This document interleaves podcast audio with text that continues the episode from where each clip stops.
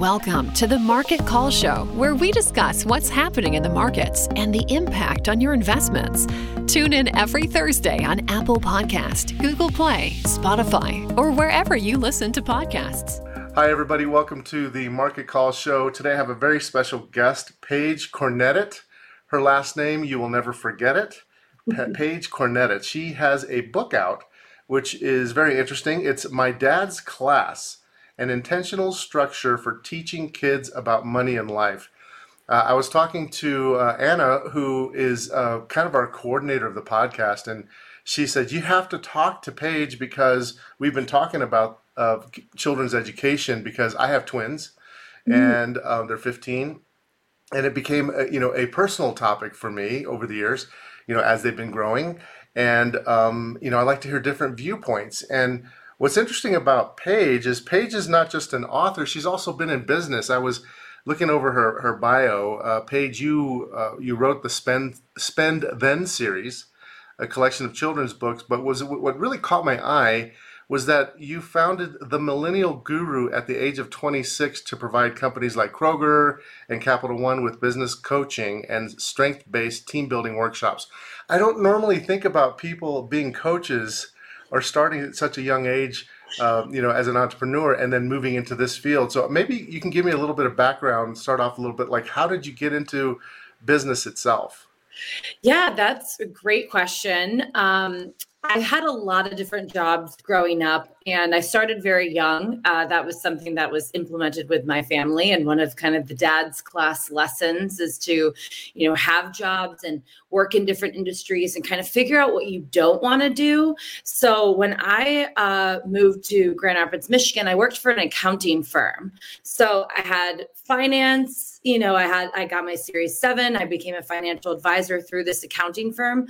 But I also attended a workshop where they brought in a speaker who did a all day retreat for the company that was a strength finders coach. So that's kind of how my two worlds connect. Um, and i was like i love this. I love people and i love understanding what they're good at and their talents.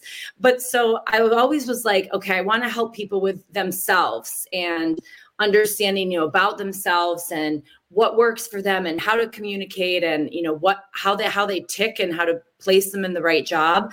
But then i added another layer of like yourself and your wealth. So and and because i came from a, a background of amazing financial education training it felt very natural to me to write these financial children's books because it's what I grew up with. And so I just took what my dad passed down to me in terms of lessons and created it into a very tangible, easy, bite sized piece for a five year old. Wow. Okay. So that, so there's a lot in there. I, I want to just kind of break this down a little bit because the first thing you mentioned was about yourself and your wealth that really hit me. Okay. So, one of the things that we all have is we have our unique abilities and where every kid is different every person is different and everybody thinks about money in a different way. Uh, mm-hmm. how do you when you're thinking about from a you know I'm, th- thinking about this podcast specifically from a parent's perspective. So how do you when you look at your children you see how they're different like my twins are completely different. Right one boy one girl same age. Is like what why are they so different? How do you um, actually a find out what those differences are and then b um, turn that into actionable uh, strategies that's going to allow you to do what's better for that particular child from a money perspective? Mm-hmm. i know it's a broad question but Ooh, just yeah. high level. Just high level Yes, so I'm one of four kids. Um, so my dad had basically this exact sort of like okay, all four of my kids learn very differently, have different strengths. Um, and so I think the biggest thing is when you're teaching your children, you know, these sort of lessons is have a lot of different ways to teach them. So it can be the same lesson, but maybe there's props with one, maybe there's songs with one, um, maybe there's they're actually physically writing something down. So really engaging kind of their five senses, because as you know, kids are very different, different personalities, different learning styles, different skills. And so I think it's so important to try many different ways um because maybe for one child they'll be like yep i can hear it and i got it right and then the other child will be like nope i need to do a field trip i need an ice cream cone and i need to like understand that oh i own mcdonald's and wait this ice cream cone like I did I buy this? Like, wait, do I get money from this? So, and that's me, in case you're wondering. That's how, I'm like, I need the tangible, uh, physical things to help wow. me learn. So, yeah, that's that's that's so true. I think about how um, one of one of my children are, you know, he's he's very very, uh, he can think in terms of abstract concepts and right. um, and and my daughter is not. She's more like like like you like you like you said, tangible. You know what what does this mean now uh, to me? And what's interesting about what you just said is that I first asked you about how you got in business, and I heard kind of a little bit of the story. You know, got your Series Seven, and you were working for a CPA firm, mm-hmm. and then uh, and that kind of transformed, and then you started talking about strengths. Well that isn't that so true? Like each each one of our children need to figure out what is right for them not just from a money standpoint but like what is the right thing that i'm put on this earth to do? Like we we all have this thing that we need to be doing. Um and so it's a it's a discovery process for them in terms of themselves. Yeah and then also translating that into money. So i'm i'm wondering uh, you know when you're when you put together your book one of the first things that i saw i look at the I always start with the, the, the table of contents. Mm-hmm. And you said something about saying things out loud. So mm-hmm. there's a there's a concept of, of, of saying things out loud, loud in, in, in Judaism, and, and it mm-hmm. talks about why you should say things out loud. Yes. I'm curious as to why you why you feel it's so important, or you do, do you feel it's important to say something out loud, and then what does that mean? What, why is that that important? Well, I would say that, you know, words are so powerful and words are energy. And there is a lot of studies and correlations between when you say something out loud, your brain, you know, your neural like links think differently or form differently or change because you're saying it. So let's say, for example, you say, and this is one of my family sayings is, I can do it, right? Maybe at first you're like, I don't really believe that, that I can do it. right.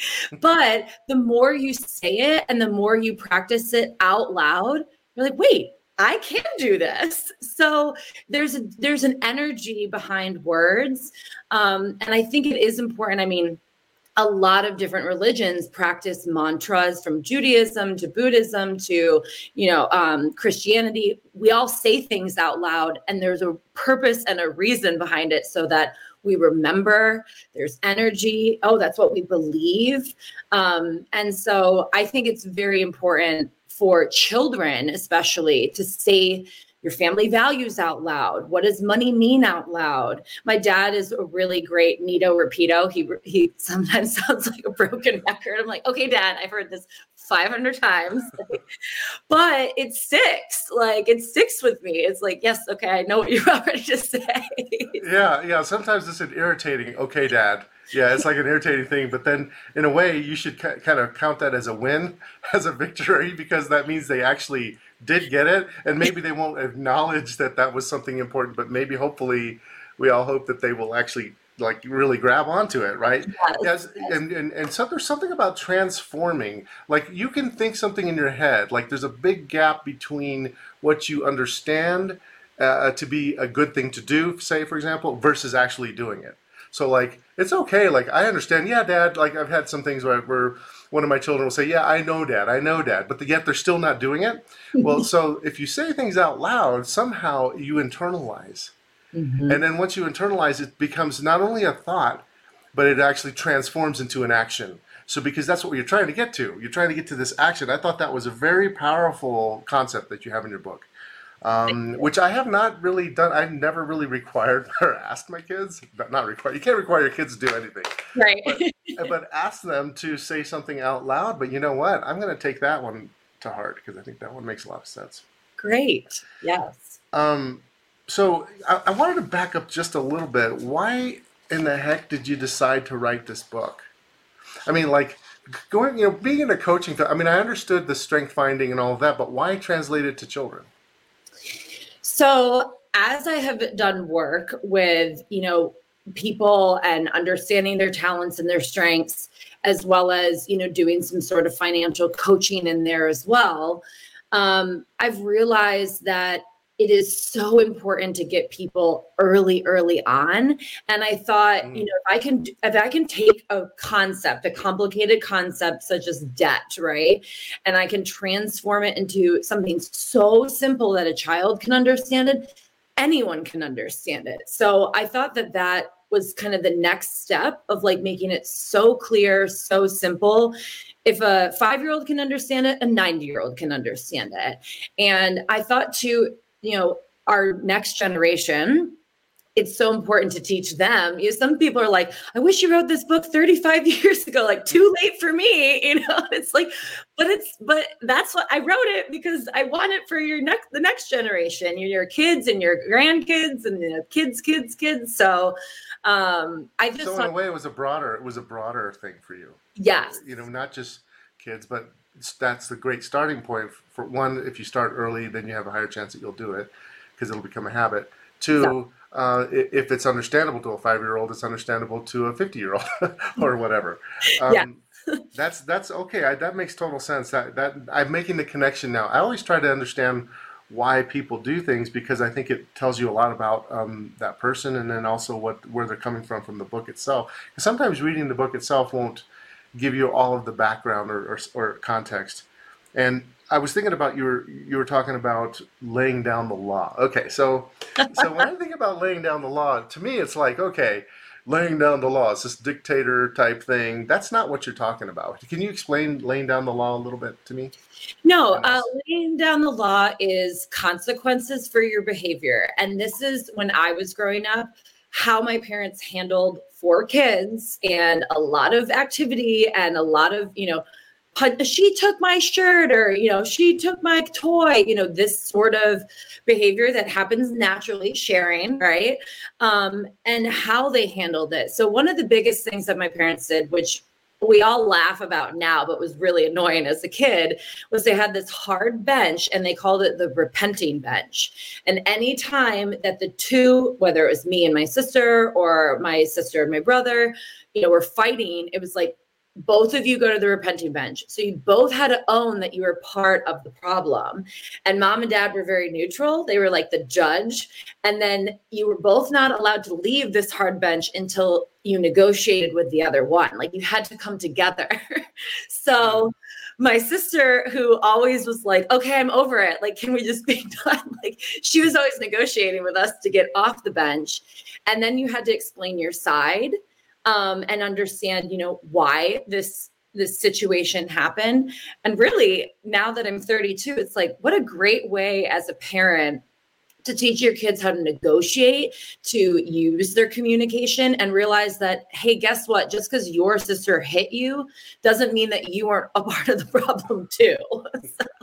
Right. Yeah. Oh, oh, I could think of it that exact same example. It just happened in my household uh, recently. Yeah, it could start off by somebody who didn't hit, but it maybe some there was something that was done that like provoked, and and then it's like okay, um, well, that's a very interesting having a location, a bench where you're you're talking about. Well, the concept of repenting is a very complicated uh, uh, uh, topic. Uh, it, it, it has to do with oh, there was there was a great sage a long time ago in the 1500s, uh, Maimonides, also known as the Rambam, who talked about repenting and what are the what what what is repenting and what does it really mean? Mm-hmm. So, it, um, it, and, and it's it's interesting because at the very end of that concept is that you actually have to change your ways, or you truly have not repented. Because if you just kind of acknowledge something and then you just keep doing it over and over again, you really haven't repented. Exactly. And and actually as a kid you don't we didn't really understand that word but we under I understand like the action because at the end when you're talking to you know mom and dad you had to say what you did, you know, to apologize for your behalf and then promise not to do it again and then hug the other sibling. So now did that happen? Hmm, but that's the ideal model.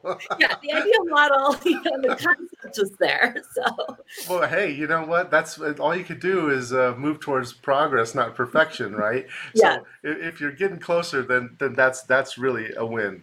So uh, that's that's really cool. Uh, I like that concept of, of, of basically, you know, laying down the law is really about an inner thing. It's not a dictator type thing. It's like a okay, wait a minute. Let's let's look at ourselves and what what we are doing. Now, how do we relate that to money though? Yeah. So, okay. Um, now, translating that to money, how are your habits? What are our intentions behind the money, right? So, are we tithing? Are we you know being intentional of what we're spending our money on? How are we you know pursuing hobbies interests um maybe things that can make us money? You know side hustle is a really big thing with my generation. You know what what does that mean to me? Is it purposeful? Um and so i think that by understanding and looking within like what are the consequences for my actions helps with money that there are consequences with how you're spending and how you're saving and what you're investing in. Um, a lot of, I have a lot of peers actually that are doing very intentional you know investing. And it's important that they believe in the company and the concepts and it's doing good for the world and that they know the many layers of it. They're like i'm not just going to put my money in anything that's like dumping toxins you know into the rivers and our ecosystem. I want to know like what's really happening. So I think by, you know, laying down the law and understand like, oh, every action that I do, there's consequences to it is is the same way with, you know, the tool money that you're using. Okay, so there was a zillion things in there. I had about a hundred thousand questions while you were saying that whole thing, um, uh, or, or, comments. But uh, okay, so let, us just talk about the big thing on this. Well, intentional connection between my today versus my tomorrow, and that's mm-hmm. a more of a tangible thing with with money. So uh, one of the things that children challenges children have is that they don't really understand that this money that's coming in really there's for most ways of thinking about money and saving and habits there's basically three main big categories there's the what I can spend now, and then there's the what am I going to save, which could be broken down into two things. One is for reserve, and the other is for long term growth. And then the third thing would be what am I going to do for society, charity? Mm-hmm. What is for the bigger, greater good? There's always those three things.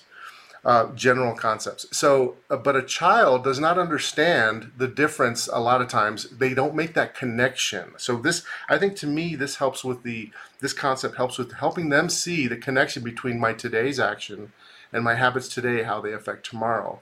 I know there's um, there's some studies that show that people that can actually defer gratification tend to have higher intelligence. Um, totally. Um, and uh, and I, I, do think that that in some cases boys and girls can uh, on average be different. I mean, we always think boys and girls are different. There are some differences, um, but you know, you, you have to kind of that goes gets down to how do I treat my children differently? Because one may see that more than the other. I know uh, one of my children like immediately was like save save save save save. I started off with this this three bucket rule that i just mentioned to you. That's kind of what i taught them when they were like when they could speak they started learning it. Mm-hmm. so um so the, and and but it, it kind of stuck with one and then the other one's like still always wants to go to that spend bucket uh, you know, the more the it's like instant gratification. So and so and in some ways, I, I have to say this, and I out loud, and I want to get your opinion on this. If some people, no matter what you do, you could do everything right, and they're never they're not going to change, right? Right. So, uh, can you speak a little bit to that about letting go, or maybe just like that concept of like I'm doing my part, and then what will be what will be? Yeah, well, I think that's interesting. I feel like a lot of people as as parents struggle with oh i'm trying to like get my children to all be great savers right? Like that's always the one. But i think it's having an open conversation with whatever child and maybe it's both of them right? Just talking in general that saving and spending are not black and white right? So you can save and be very like cheap with your money because you're like and, and not have good habits because you're like nope i'm super focused on saving right like i'm not spending any money i just want to eat you know mcdonald's cheeseburgers because they're two dollars like you know it, it, can snowball into that effect of okay I'm, I'm a super hyper saver and then I can go the other way with I'm a super hyper spender, right? I just want to spend, spend, spend, spend, spend my money.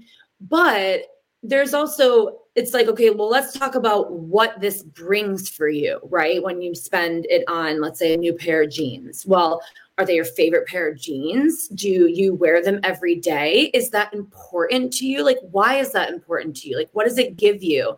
And I'm sure you've heard about um, this new concept of like the the joy of things, right? And like things that bring things bring us, you know, material things bring us joy. Like so, Marie Kondo type thing? Yes, yes. Yeah, okay. well, let's just say I'm, I'm, I'm a condoizer. So, okay. So okay. you understand exactly. So, but okay, but not everything brings us joy, right? So, um, having that conversation with spending the money and think it's like, it's the intentionality before you just like spend all the money, right? Like, is it going out to movies with friends or doing things where it's social or is it educational purposes or experiences? And have kind of breaking that down, I think, with the children can be impactful. And I know I'm I'm saying a long way to get back to your question of letting go. no, I, no, yeah, ahead. I think that, you know, by observing that. And and you could even use yourself as an example too right? Of oh hey i spent money on this or i saved money on this um, helps teach them of like again the impact and the energy. Like we said words have energy. Well money as a tool has energy too. And so being intentional with that can make a huge difference i think of like oh wait before i spend my money on this thing like let me think about it just for like a second right? Okay do is that important to me? Does that is this in my intentionality bucket of, of spending things? Like for me education experiences are like number one for my spending bucket. For my husband food is number one. Like he's like fine dining. I love it. I don't really i'm like okay that's nice but like nope that's number one for him. So understanding like what we're willing to spend our money on is is nice. yeah, because then it starts boiling down to values.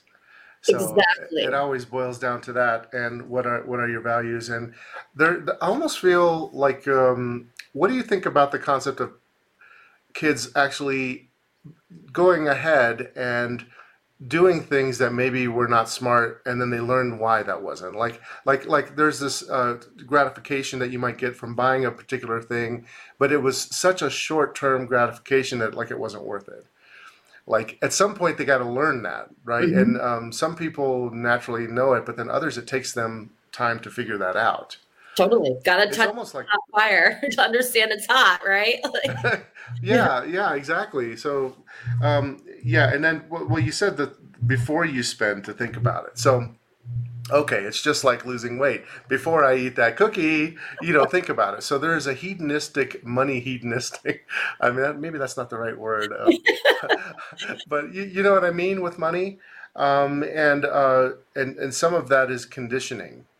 Yes um, so you know, how do you how do you get that that how do you get children to kind of change their conditioning? What if they start off uh, and on the wrong foot, and then let's say you're a parent and you know you're just now starting to do this, uh, work with your children about money because a lot of people, frankly, don't even talk about money at all with their their their kids until it's they're much later on the line.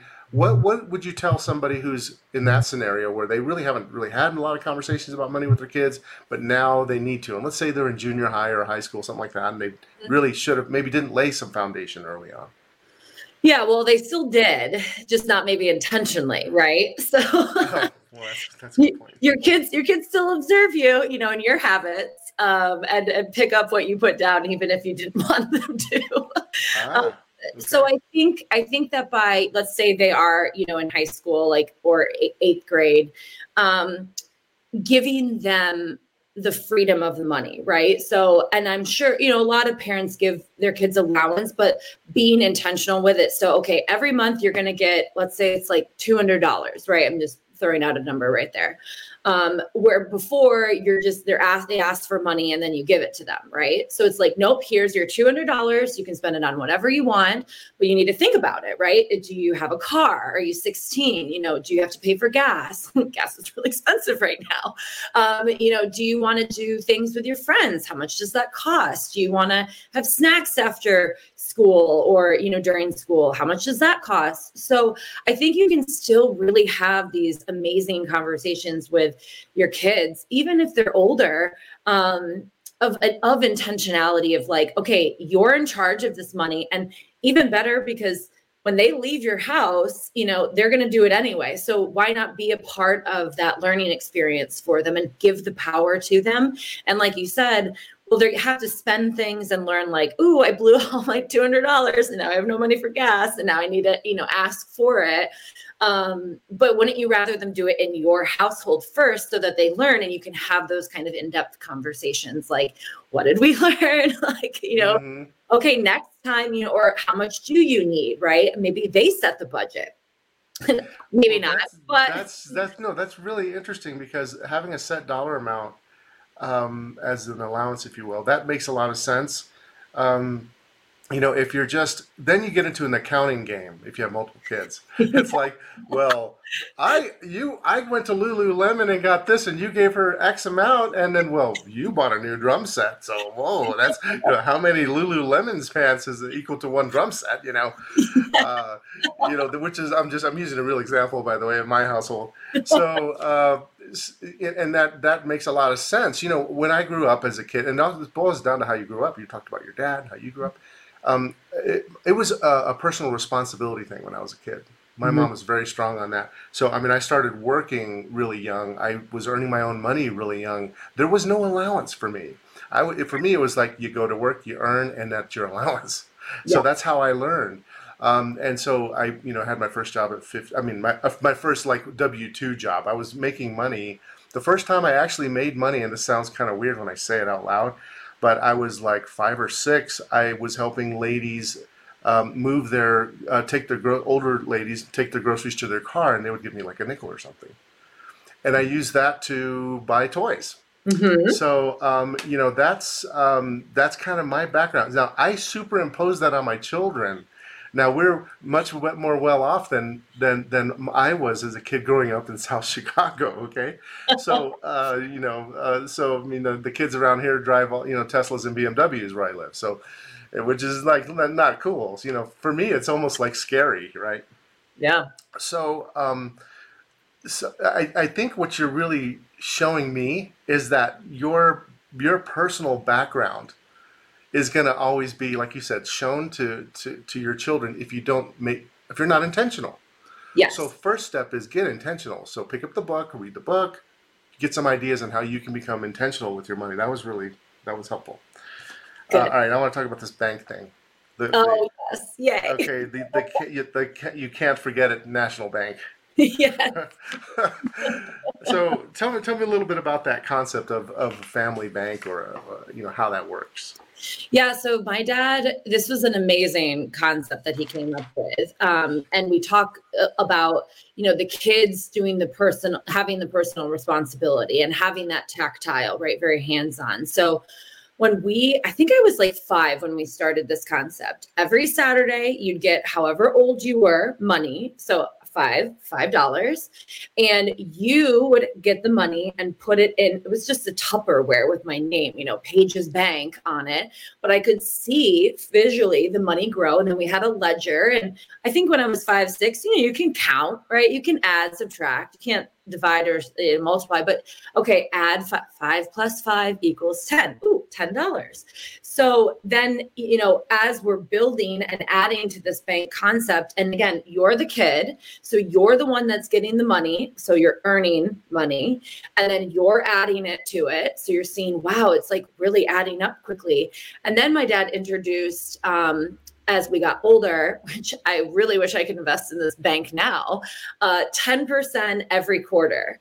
So we, yes. yeah, which is. Sign me up. Everyone's like, how do I invest in the Cornetet National Bank? Um, I'll put my money there. um, and so as a kid, we realized like, oh, wow, saving our money is amazing because there's rewards from it. Now, is that necessarily today? No, not necessarily, but the concept is there that maybe, okay, so maybe we're not saving our money, but we're investing it, we're putting it into something that is giving us a bigger return.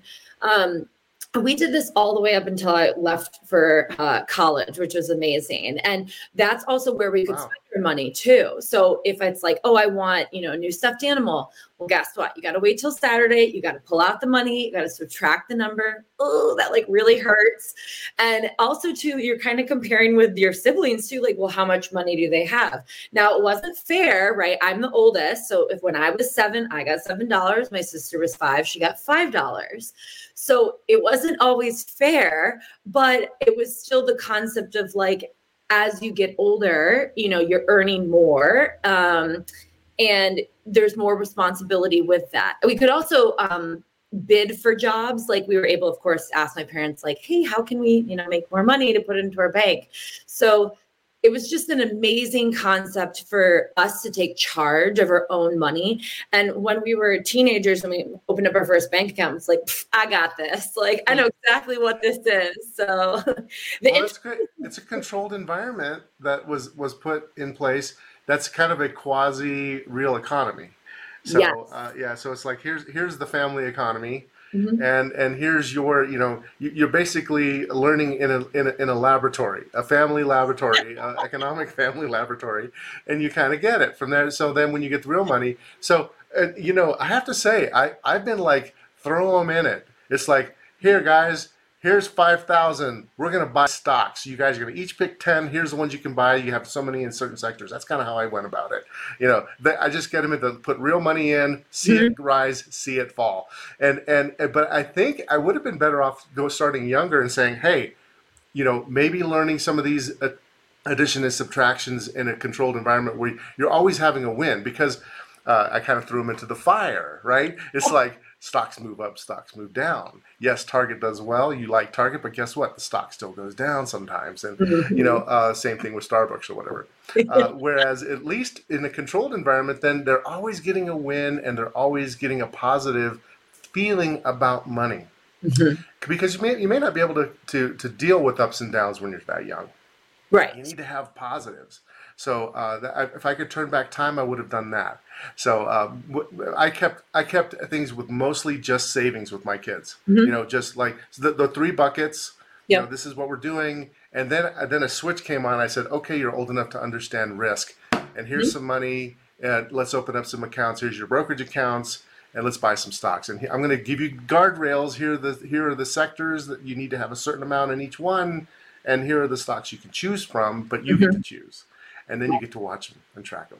And then it's erased. Ooh, you know, LJ's doing better than Lisa, or Lisa, Lisa's doing better than LJ, uh, or whatever. Exactly. And um, so, so this is a really, really good because um, one of the things that's different, I think, between your philosophy, which I'm really getting value from, is that the controlled environment of, of uh, instead of being more, I'm a numbers guy, you know, mm-hmm. chartered financial analyst, you know, so um, you know, I, I, kind of put things in black and white where you're thinking about from the human aspect of more than more so, which is really really important because this is a human thing. It's about it's about habits and create you know doing the right thing, and not everybody is as rational as another person. And we all have this emotional side to us that we have to deal with. Exactly. And as you know, kids are different, right? So everyone experiences it differently. So yeah, and uh, this hard that you you were you talk about in your chapter seven hard structured meetings. Mm-hmm. You know, uh, I don't want to give away everything about your book, obviously, because we want people to go out and buy it um, and pick it up. But um, uh, tell me a little bit about meetings, the mm-hmm. structured meeting, if you don't mind.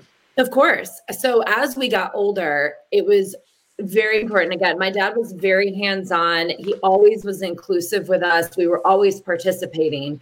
And so as we got older, it was vital for him to bring us young girls. I think I was 12, my sister was 10, to these hard structures, what we call it meetings, which is the accountant, the banker, the lawyer, uh, financial advisor, and sit in the room. And hear what's going on. Now, we didn't understand anything. Like, it was like they're speaking an alien language. I mean, and somehow dad's communicating with this other human.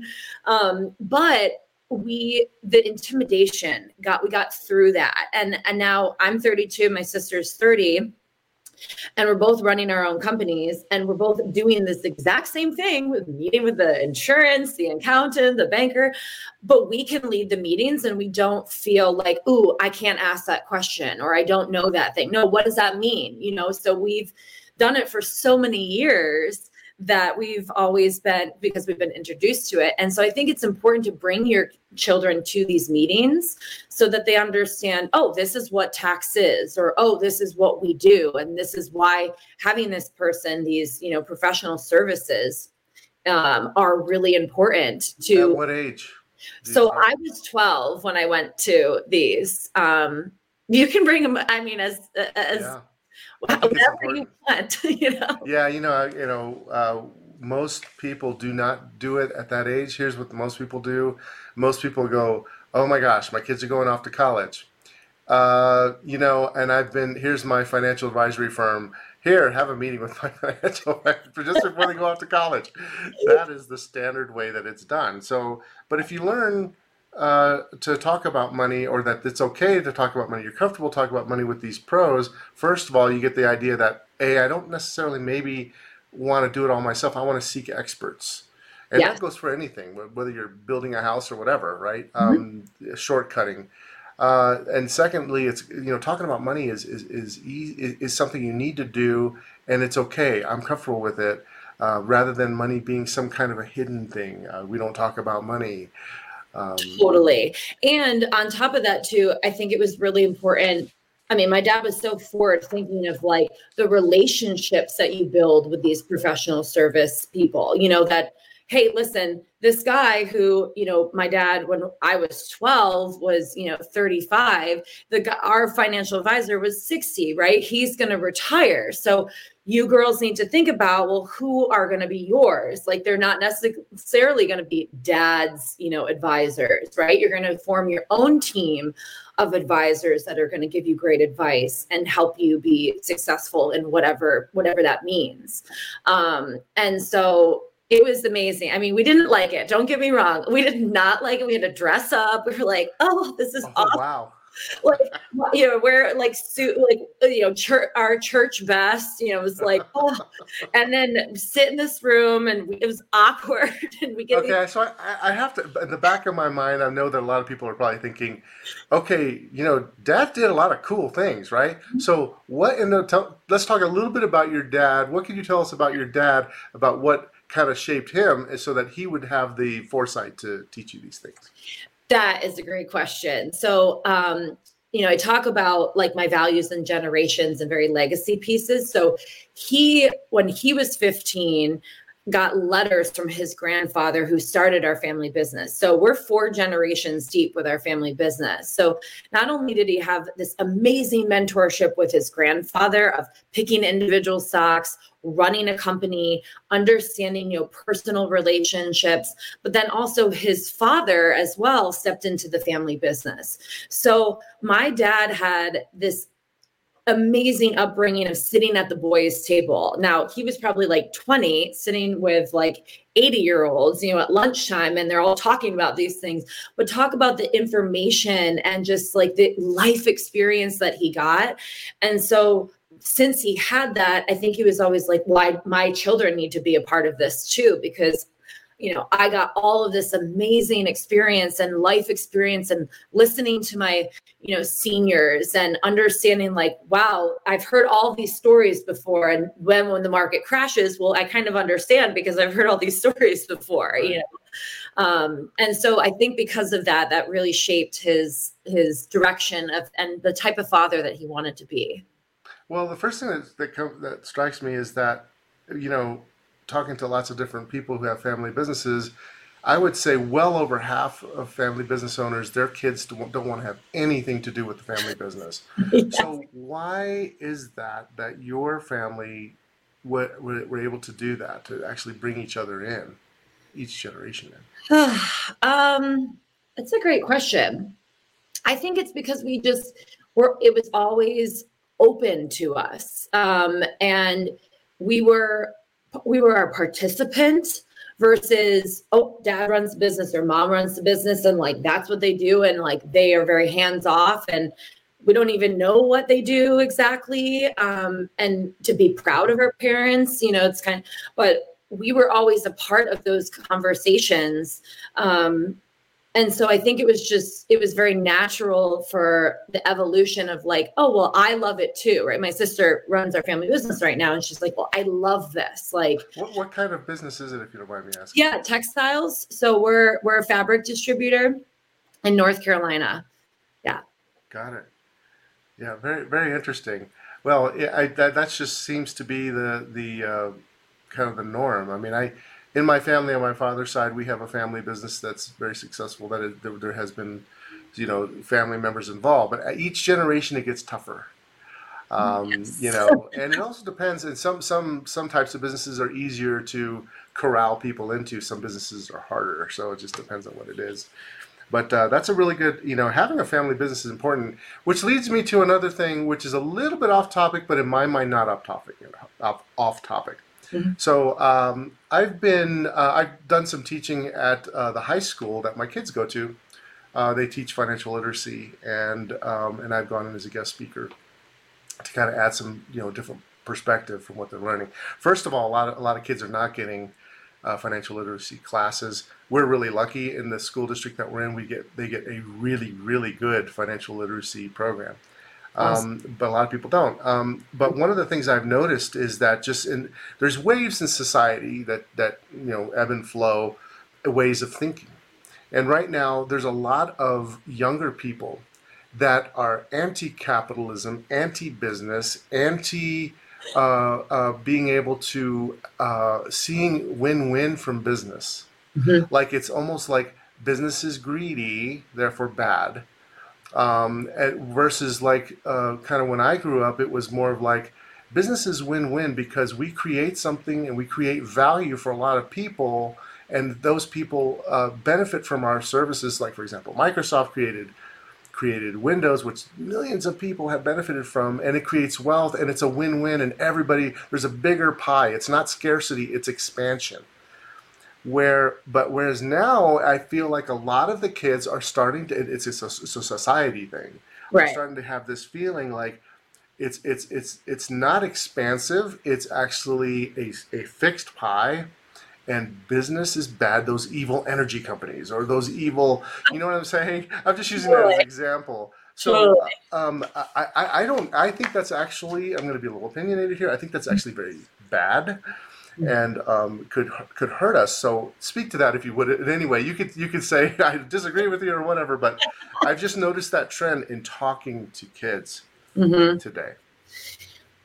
That's that's really interesting because I've seen it too, and it's not just kids, right? It's like my generation as well. Like we're going to boycott this company because they do this, and it's like, oh man. Um, I'm trying to without getting political, right? I know so, that's so I, that's the thing. Everybody gets all worried. I know. Uh, but but but at some point you have to say, okay, what do I believe is true?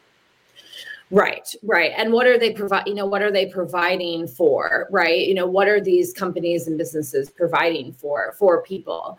Um, I think what has happened is just and it's always the big, right? They always talk about the big. They're not talking about the small local mm. business owners.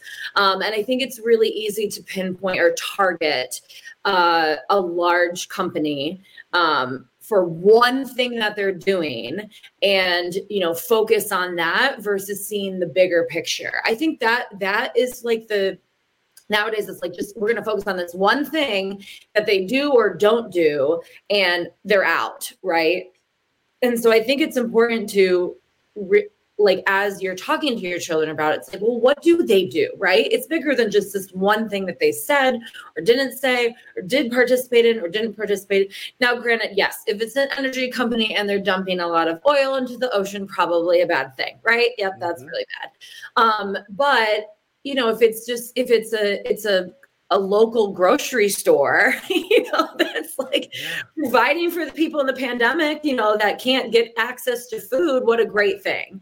Um, and so I just I think it has been very narrow, like the state of the world right now, especially with the with my generation and the younger generation, is just hyper focused on like the details versus the bigger picture. So that's that's a I, really good point. That uh, they're hyper focused on the details without connecting the bigger picture. Because there's good with bad, right? There's good with bad. So, uh, for example, I'll just use an example. Um, uh, it's actually uh, the way of thinking is actually inconsistent, and actually illogical, and in my opinion, wrong.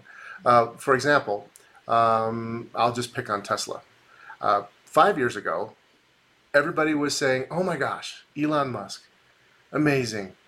What a great smart guy. He's a genius. Look at all these great things. the Tesla is beyond. Oh my gosh, I love my Tesla. Right. It's great.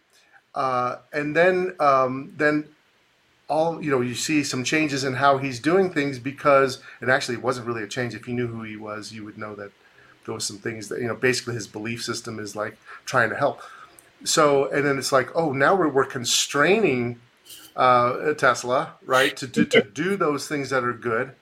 Um, and then it's like, oh, now he's evil. so I think this is the kind of thing that I think um, that young people in every generation has to deal with this. We dealt with it yes. when I was a kid. Uh, my mom's generation dealt with it. Um, you know, my mom, I was born in 65. My mm-hmm. mom was, uh, you know, she grew up with, with, with women's rights was really big and uh, you know i lived in south chicago that was that's where all the strife was happening yeah. you know uh, racism and all of that um, and and so it, it, it, each generation has something to deal with i think the current generation my kids not mm-hmm. not really the millennials millennials are in a different position mm-hmm. um, uh, they're they're they are empowered they have the capability to kind of fix some of this stuff that's going on Yes. I really think they I really think they can do it. I think I think they're really smart, like all generations really are, and um, we all think we're different, but we're kind of not. but uh, you know, I really think that that that some of the stuff that we're going through right now, because things go in waves. This um, and the reason why I bring this up because it's so important in terms of how people conduct their habits, mm-hmm. their money habits. Because if we have this set of belief that says, uh, you know, why save? I mean, you know, a lot of people don't even realize, oh, do you have a 401k? Oh, that that money that you have in that 401k, that's equity. And you know what equity is? It's capital. Oh, that's capitalism. Holy, what? I don't believe in that. Uh, well, you better start believing in it if you have the 401k. So, uh, so, so I think we all need to understand we're all in this together, and that cap, and that that there's both good and bad in every system. Yes, and, and uh, not everything's black and white. Like not everything's yes. black and white. I think that's it's be- it's become so like that and just focusing on that one thing versus like whoa whoa whoa like let's let's look at you know bigger bigger picture bigger picture and um and sometimes it's just a phase right or just a trend too so yes and I think it might maybe it is a phase. Maybe maybe some some people in your generation. I don't know. I, I don't feel like we're that far off in generation, even though we are. Um, you know, um, you know, I think it's it's all coming together. I, I think it's a matter of we all, you know, we all start from ground zero, and from our experiences and whatever they always say, whatever was happening in your world when you were growing up will will will impact how you you believe, right? Like so, like when yes. you grew up, there was a set of di- different set of circumstances than when I was. When I grew up, uh, when I was in high school, uh, we had massive inflation. What's happening right now, we had when I was mm-hmm. a little kid and, and and well, a variation of it, and it shaped a lot of a lot of things. And then we made some changes, and then we went into this massive, rapid innovation, massive explosion in the '80s, which I was a benefit from, you know, that I benefited benefited from. Uh, and then and then I saw you know so basically the dot com bubble and all that stuff. I've, I've, been investing for you know for managing money for people for 27 years. So you know I you see lots of different cycles. So I have a different perspective when I look at the young people today. I think that okay they haven't learned that yet. Like like right now a lot of people are just now hitting their first bear market. It's like oh this is normal. This is this you know oh I've seen this before. Uh, and and um, anyhow sorry I've been talking way too much. But I, I, the reason why I bring this up with you with you is because I wanted to hear your perspective about habits. Like how can we how can we help our kids buck the trend from what everybody is telling them and them focusing in on what is right with their money? Yes. Oh, uh, yeah. I mean, well, first of all, read my book. I have a lot of information yes. in there of how you know to create great habits uh, as as a child. Um, and then on top of that, I just really think the parents' role in it is so vital of just having these open conversations and vulnerability of like maybe your habits, right? And what does that look like so that they can learn through stories and sharing. And then on top of that is letting them create their own habits, right? Giving them the money, the tools, like allowing them to participate and spend the money if they want to spend it on, you know, the drum set or the Lululemon pants, you know, like let them do it because they'll learn, you know, oh, wait, that was uh, maybe an instant gratification or, hey, actually, maybe it was a long term thing for me. So, I think that by having open conversations and allowing the children, your child, your children to participate and try um, makes a big difference because when you earn the money or you save the money, it's a different t- self empowerment than it is when it's gifted to you. Very good. That's a good place to, to end. I tell you, um, pick up the book, My Dad's Class, and uh, you know, uh, go ahead and pick it up and learn. Especially if you have kids that you're trying to teach, or if you have uh, your children are having children and you want to pass that message on. Uh, Paige, is there anywhere that you would like us to send people to learn more about your work? Any website or anything else that you want? Yep. So mydadsclass.com is where you can find more information about me and where to contact me, as well as how to purchase the book. Excellent. All right. Well, thanks a lot, Paige. It was great having you on. Thank you. Really appreciate it. For the latest episode of the Market Call Show, make sure to like, subscribe, and follow us on Facebook, Twitter, and YouTube. Go to marketcallshow.com for all our past episodes and sign up to get alerts for new episodes. If you enjoyed the content of this episode, please leave us a five star review and comments. The information in this podcast is informational and general in nature and does not take into consideration the listener's personal circumstances. Therefore, it is not intended to be a substitute for specific, individualized financial, legal, or tax advice. To determine which strategies or investments may be suitable for you, consult the appropriate qualified professional prior to making a final decision. WealthNet Investments is a registered investment advisor. Advisory services are only offered to clients or prospective clients where WealthNet Investments and its representatives are properly licensed or exempt from licensure.